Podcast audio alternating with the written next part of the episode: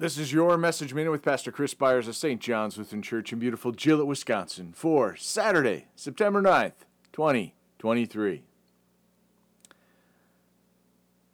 If my people who are called by my name humble themselves and pray and seek my face and turn from their wicked ways, then I will hear from heaven and will forgive their sin and heal their land.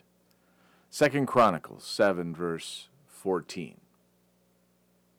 When Paul writes in Philippians 1 verse 21, For to me to live is Christ and to die is gain, he reminds us of what we find throughout Scripture.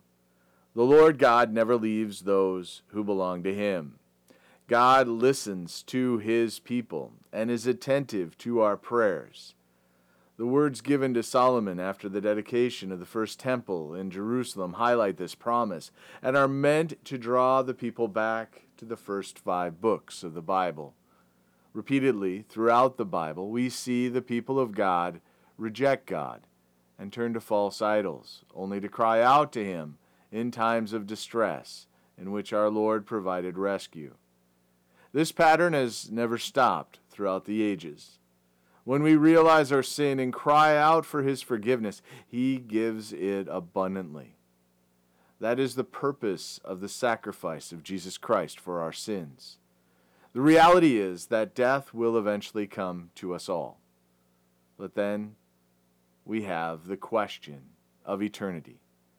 Our salvation is not dependent upon us living perfect lives. Only one has lived such a life and they crucified him. It is dependent upon whose heart we seek. If we seek after the heart of our Lord and desire to do what is right in his eyes, then we can find comfort and be assured that he is with us. However, if we seek after all the things of this world, forgetting God in the pursuit of our selfish desires, we should ask ourselves where we place our trust. It isn't that God won't forgive a transgression, but how does God forgive something that we are unwilling to confess? In our confession, we humbly come before God, and we can confidently know that He forgives and will restore us.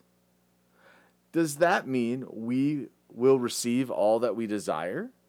Most certainly not. God will, however, change the focus of the hearts of those who are truly His.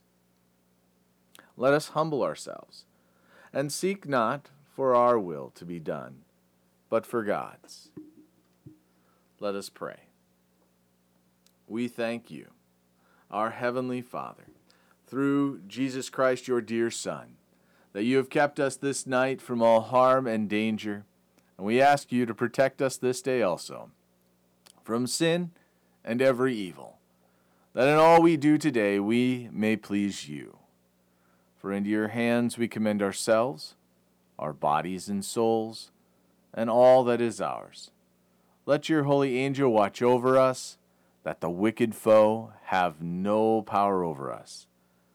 Amen.